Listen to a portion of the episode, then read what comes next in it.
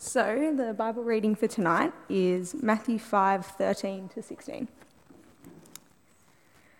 You are the salt of the earth, but if the salt loses its saltiness, how can it be made salty again? It is no longer good for anything except to be thrown out and trampled underfoot. You are the light of the world. A small town built on a hill cannot be hidden. Neither do people light a lamp and put it under a bowl. Instead, they put it on its stand, and it gives light to everyone in the house.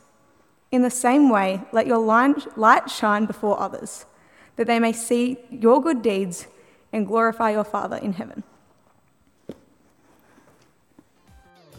It's my podcast. Welcome back to the Chip Lunch podcast. Uh, it's it's very very exciting to have uh, you along with us today because I'm joined by my usual co-host. I'm Joel, by the way. I'm usual usual co-host Braden. Hey, how you doing? And uh, another guest on the podcast who looks very excited to be here. it's been up since three o'clock in the morning.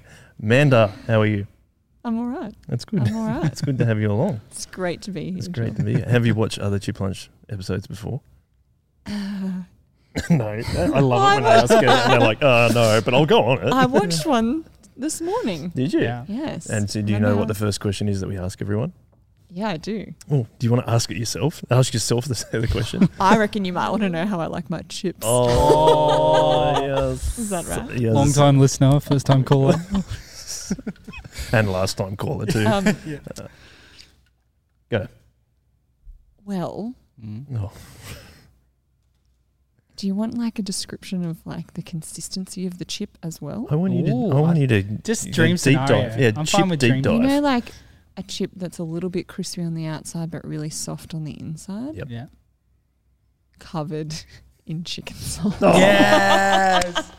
One more for the good guys. One time we got hot chips. Joe Junior. I'm Yeah. shameless plug. Yeah. Best chips going around. Mm. Ask for extra chicken salt. Yeah. Get them. No salt. Ooh. Wow. I had a meltdown.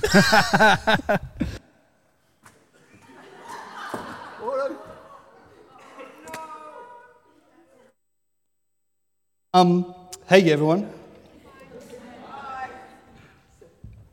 I'm Tim. I'm losing my mic. Uh, that was the Chip Lunch podcast, otherwise known as Joel's podcast, uh, apparently. Um, if, uh, if you haven't watched any of the Chip Lunch podcasts before, uh, you can see it on YouTube, you can get it on your podcast. Basically, it is getting to know the people of our church. So if you do want to know the people of our church uh, better, it's a great way. Um, they're usually about an hour long, and it's all framed around three questions. How did you become a Christian? What do you know now that you wish your younger self knew? That comes towards the end. And then the opening question, which you just heard, which is how do you like your hot chips? Um, and uh, it's a great way to find out lots of things, like the way that Amanda likes the consistency of her chips, which is excellent. Um, but uh, even people you know well, when I listened to Tracy's episode, where's Tracy over here? There I worked with Tracy for close to 10 years um, at Guy Anglican. We were children's ministers together, and there were still things I learned on Tracy's episode that I'd never heard before, so that was exciting. Um, but one of the running jokes throughout the podcast is this idea of chicken salt versus plain salt. Um, and much to Joel's annoyance, uh, chicken salt is still winning out. According to Sandy Bailey from last week's episode, uh, 35 chicken salts to 27 plain salts. So I thought we might take a straw poll, settle this once and for all. Um, uh, yeah, hold on, hold on, hold on, wait, wait, wait, wait. If, you, if your preference, you can order your chips however you want. If your preference is for chicken salt, can you just raise your hand? Okay. All right. Uh, if your preference is for plain salt, can you just. A few people, okay. uh, if, uh, if your preference is to order Macca's chips, put them in the fridge, and eat them the next day. Anyone? Anyone? If you want to know which member of Soul Revival that is, you'll need to go back through the 75 episodes and find out. Um, most people on the podcast, though, agree that some kind of salt is good for it. You see that nice segue? Isn't that smooth? Smooth, yeah. Um, thanks. Um, You're all wondering what on earth is that to do with anything. Um, not only the chips are, are ordin- quite ordinary without some sort of salt in it, uh, but from our passage that Bethany read for us, what we get the picture of here in Jesus' words is the world is rather ordinary without Christians in it. In fact, the image is even stronger than that. You see, salt in the ancient world didn't just make things taste better, it actually preserved them. It stops food from rotting, decaying, becoming putrid. Uh, and so, salt doesn't just make food taste better, it makes food better, full stop. And that's what we're going to dig into tonight as we think about this passage and what Jesus is trying to say. Well, let us pray uh, for ourselves as we dig into this passage. Father God, thank you so much for your word. Thank you for this Sermon on the Mount, the message of Jesus, as he encourages us how to live as disciples of him as we seek to live your way in this world. And we pray that tonight you will help us to be creative in our thinking, help us to be, uh, be able to dig deep into this, to understand your word, and to be able to put it into practice in our lives, to be salt and light in all of the circumstances we find ourselves. Amen. Well, what does a decaying world look like? Uh, do you see much evidence of decay in the world today? As you look at the state of the environment, what do you see? As you look at the state of our politics, what do you see? As you look at the posts and the comment threads on social media, what do you see? That's a trick question. Never read the comment section on social media. Um, what about closer to home, though? What do you notice about the people in your neighbourhood, the people in your school, the people in your workplace, at the shops, on public transport? As you look around, do you see evidence of decay in the world? Uh, I've been reading and meditating a lot this week on uh, this fella here, is going to come up on the screen. Uh, Martyn Lloyd Jones. Here he is, right here. Isn't he an attractive, man? There he is. Uh, there's his birth and death date. Um, 99 to 81. Uh, Martyn Lloyd Jones, he was the minister at a church right in the heart of London, Westminster Chapel, uh, from 1939 to 1968. So he's pastoring this church in the heart of London right through the Second World War, right through that era of austerity and reconstruction after their rebuilding from all the uh, Nazi bombing, and then right through the baby boom into the late 60s. Uh, and he did a whole sermon series on the Sermon on the Mount, just like we have been looking at uh, the Beatitudes.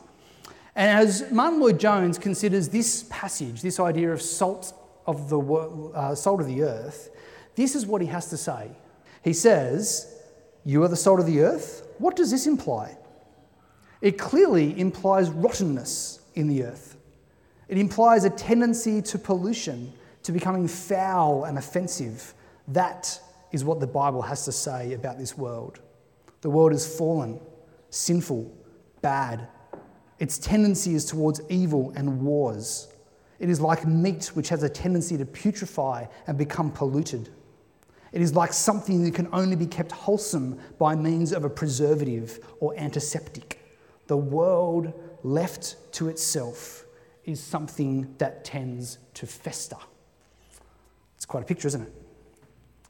As we look around, maybe you can think of the ways, whether it be locally, nationally, internationally, where you can see that fallenness, that sin, that festering of the world. And it's not just Christians who notice these things.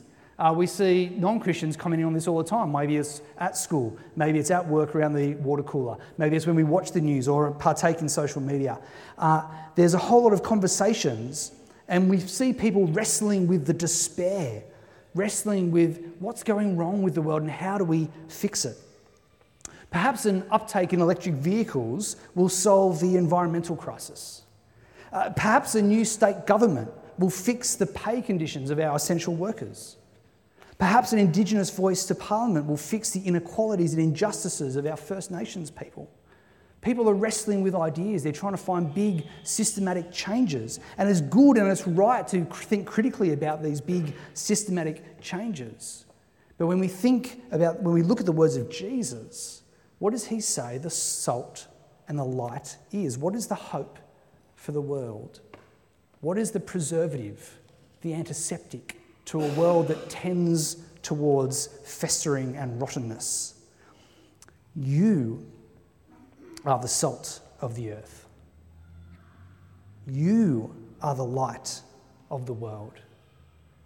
And who is the you that Jesus is talking about? It's the person that Jesus has just finished describing in the Beatitudes that we spent all the first term looking at. Let me remind you what the Beatitudes were it's those who are poor in spirit, those who mourn, those who are meek, those who hunger and thirst for righteousness, those who are merciful, those who are pure in heart, those who are peacemakers, those who are persecuted because of righteousness. It's an unimpressive list of character traits. As we've repeatedly said over this first term, they're not the kind of list that you see in the successful literature, successful attributes. You don't find self help, self development books championing these things. You won't find Jordan Peterson writing a book, 12 Rules for a Mournful Life. How to win friends, influence people, and thirst for righteousness. Think and grow rich and be persecuted because of it. One of the most uh, famous self help books is called The Seven Habits of Highly Effective People. And you'll be encouraged there to be proactive, to think win win all the time, to sharpen the saw. I don't know what that means, I didn't read it. But uh, it's one of the things you're encouraged to do. What you won't find in that book is an encouragement to seek mercy, to be pure in heart and poor in spirit. But these are the values of the upside down kingdom. And what is surprising is that Jesus says it is these people, these people who are living by the values of the upside down kingdom, these insignificant ones, they are the ones who are not only blessed by Jesus, by God, but they are the ones who will be salt and light in the world. It's weird, right? John Stott says uh, the very notion that Christians can exert a healthy influence in the world should bring us up with a start. It's surprising that Christians would be the face of change. Uh, now, in our day and age, Christianity is uh, very much on the nose. Uh, people expect that Christians are the bad ones in society. Um, Christians are the ones who abuse children. Children, the Christians are the ones who misuse church finances. Christians are the ones who oppose that love is love. There's a whole lot of reasons why Christians are the bane of existence in contemporary society. That's what our culture will throw at us, but that's not actually what Stott is talking about. Stott is looking at the Beatitudes, he's looking at the values of the upside down kingdom, and he says, What possible influence could the people described in the Beatitudes exert in this hard, tough world? What lasting good could the poor and the meek do? The mourners and the merciful, those who try to make peace and not war. Would they not simply be overwhelmed with the flood tide of evil? What can they accomplish? Whose only passion is an appetite for righteousness and whose only weapon is purity of heart. Are not such people too feeble to achieve anything? Especially if they're a small minority in the world. It doesn't make sense that Christians who live according to the Beatitudes would have a positive effect on the world. And yet, that is exactly what Jesus says. Jesus does not share a skepticism that Christians could make a genuine difference in the world. He says, No, no, you are the salt of the earth. You are the light of the world. That is who you are. It's who you've been saved to be. And if you're a Christian here tonight, that is you. That is who you are. There we go, we're back on. Um, in Philippians, uh, Paul picks up this same light imagery. Um, there's a slide coming up on Philippians, I think. There he is, perfect. Um, do everything without grumbling or arguing, so that you may become blameless and pure, children of God without fault in a warped and crooked generation. Notice that? Warped and crooked generation. There's the festering of the world. That's where we live amongst, that's where we are. And then you, as Christians, by living Christianly, will shine among them like stars in the sky as you hold firmly to the word of life as we live out these characteristics, We live out the Beatitudes in our daily life. As we do good deeds in and about the world, the decay of the world slows down. By being blameless and pure, without fault in a warped and crooked generation, there is this shining light of hope that pierces through the darkness of our world and presents a better way. Uh, if you were here last Saturday night, I talked briefly about the idea of a Christian counter story. The idea that Christian story is so radically different from all the other stories, all the other messages we hear in the world. And what Jesus is saying tonight is that if you live according to that Christian counter story, if you follow the way of Jesus, if you seek to live according to the upside down values of the Beatitudes, then two things will be true. Number one, you will look different to the rest of the world.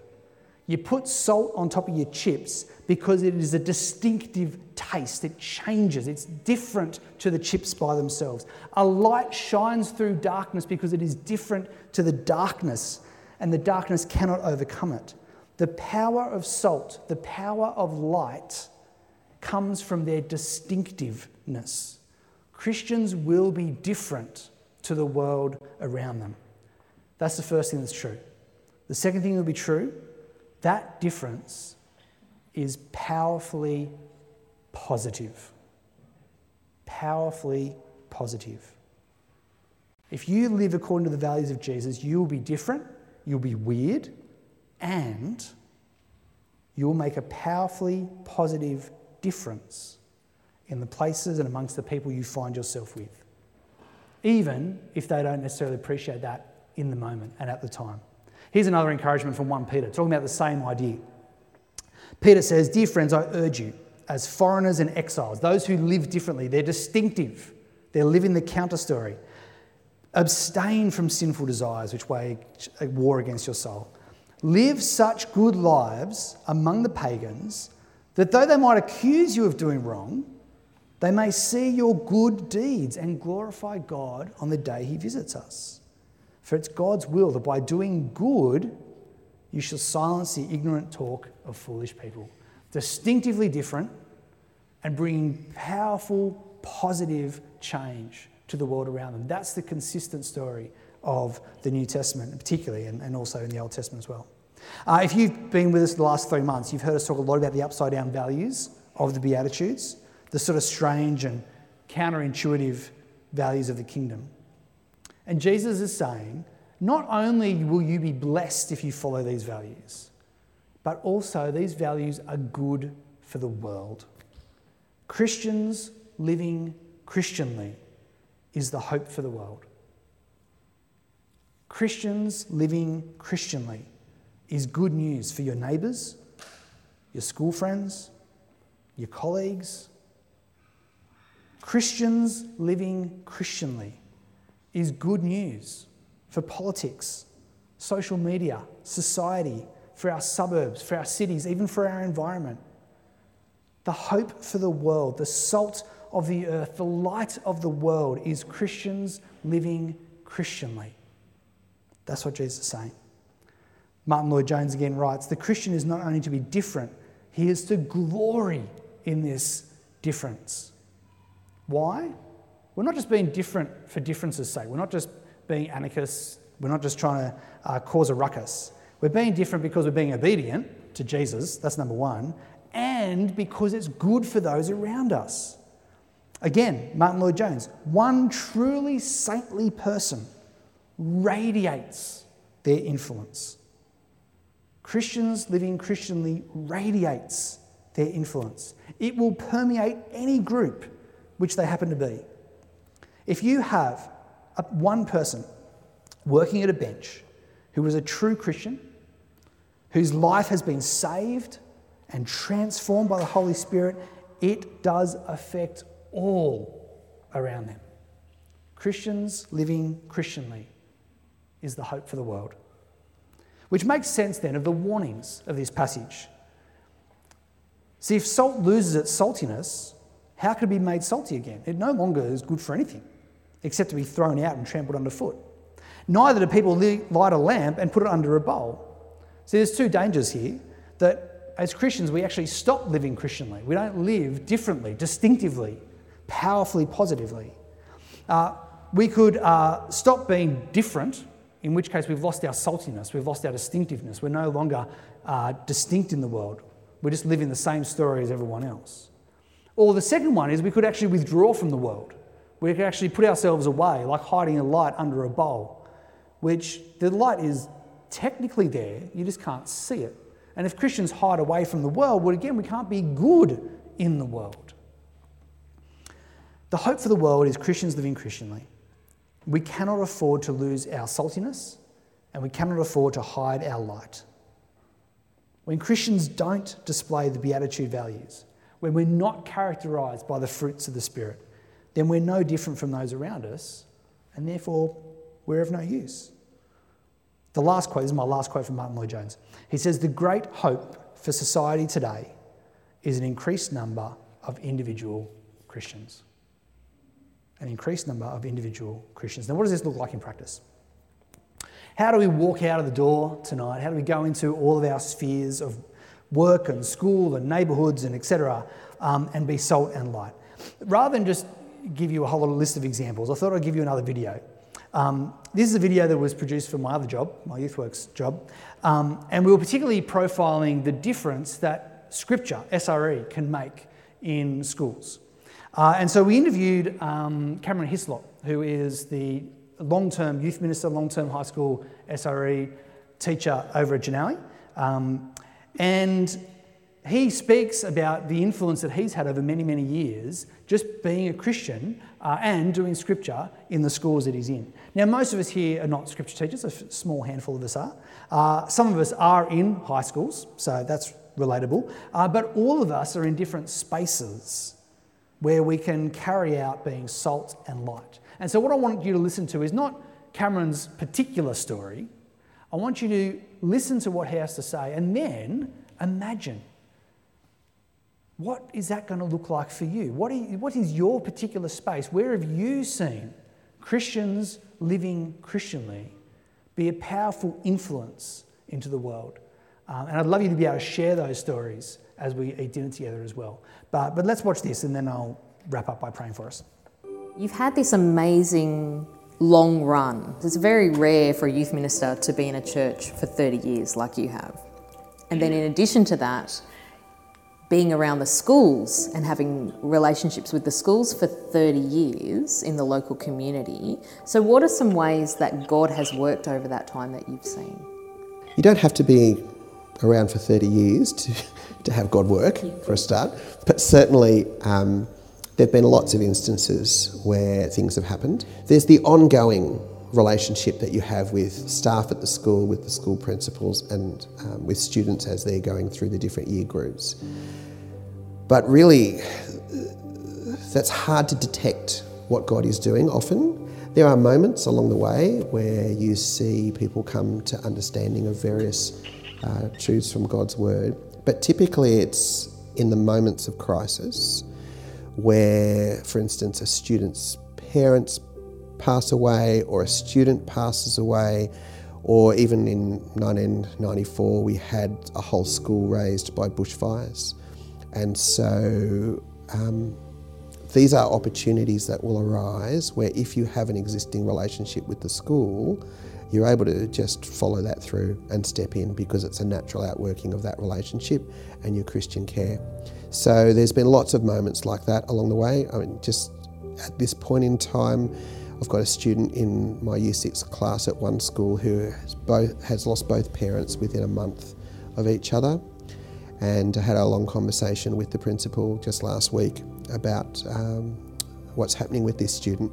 And the principal said, Is there anything our school can do to help your church as you minister to this boy? That's amazing. like, the boy doesn't even come to our church.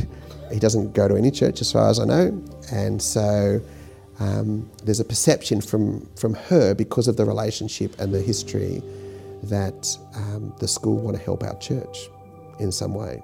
It's unheard of. Amazing. Yeah, yeah, yeah, wow. Are there any other stories you can think of from that time of maybe even from the principal's point yeah. of view, like feedback from yeah, I always try and make sure at the start of the year I connect with the principals in the school and just have a sit down meeting, face to face ideally. Uh, I remember one year I was sitting down with the principal at the high school, and there was a new deputy principal who just popped his head to look in the in the room and saw that we were meeting. And the principal said, "Oh no, no, don't go. Come in. Let me introduce you to Cameron Hislop. Uh, he works at the local Anglican church. Half our school goes to his church." I'm sitting there thinking, I wish. How good would that be? But if that's what you think, I'm not going to correct it. All right. And I think he had that perception because his interaction with the student body is typically through the student representative council, the school captains, and so on. And at that particular year, maybe half of those uh, students were from our church. But uh, the, the building of relationships is very important, I think, with the principal. So I had one principal, um, I've seen five different principals at the local high school. Uh, one of them, a couple of principals ago, he said to me, uh, the very first meeting we had, and I'll always ask them about their own faith journey and what they believe and so on. And he had a Catholic background, and he said to me, Look, I'm, I'm not really into any particular religion or anything, although I was raised uh, within a Catholic context. But he said, I have been in a number of schools, some that have had no SRE teaching at all, some that have had SRE teaching. And there have been schools where there have been a crisis has happened with a student death or whatever it might be. And he said the schools that have SRE, where there is a voice of faith within the school community, have coped with that crisis so much better than the schools that have had no voice of faith. So he said, although I don't hold to any faith, I am committed to a voice of faith in the school community. And so that was a great first conversation yes. with him. He was very supportive of SRE. Yeah. Yeah, and isn't that amazing that just being present in schools is showing to school principals the difference that having faith makes and the difference that having people who are shining the love of Christ in their school can make in those times of crisis. And this is not just from the scripture teachers, I think it's parents on P&C, really important for Christian parents to be involved in the school community as much as they can as well. You know, school fetes happen, and all of the, the local church uh, parents from within the school are heavily involved, and in some cases, at one of our local primary schools ran the school fete, and it was the church community people who had a big exposure and witness within the school community. Yeah, and it wasn't, you know, gospeling people every opportunity, but it was just living out our faith of being a part of the community and caring for and contributing to what's happening.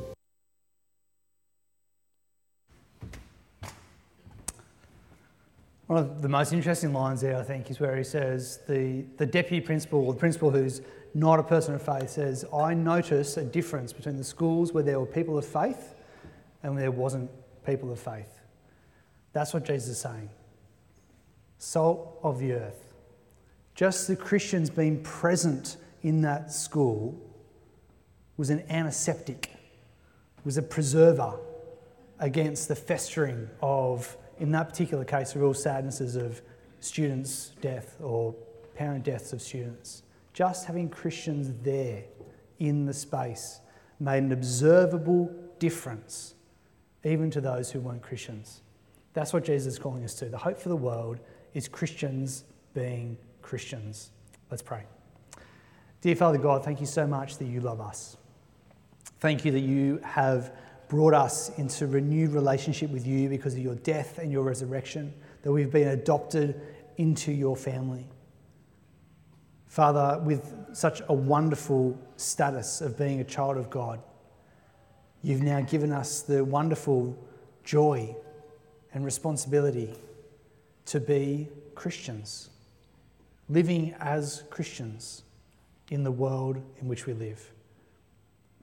Father, pray that you will help us to think creatively, curiously, about the way that we can influence those that we meet. Our sports teams, our school classrooms, our workplaces, our neighbourhood streets, the supermarkets, the public transport, everywhere we find ourselves, to be Christians living Christianly in a way that is distinctive and powerfully positive to the world around us. I pray this in your Son Jesus' name. Amen.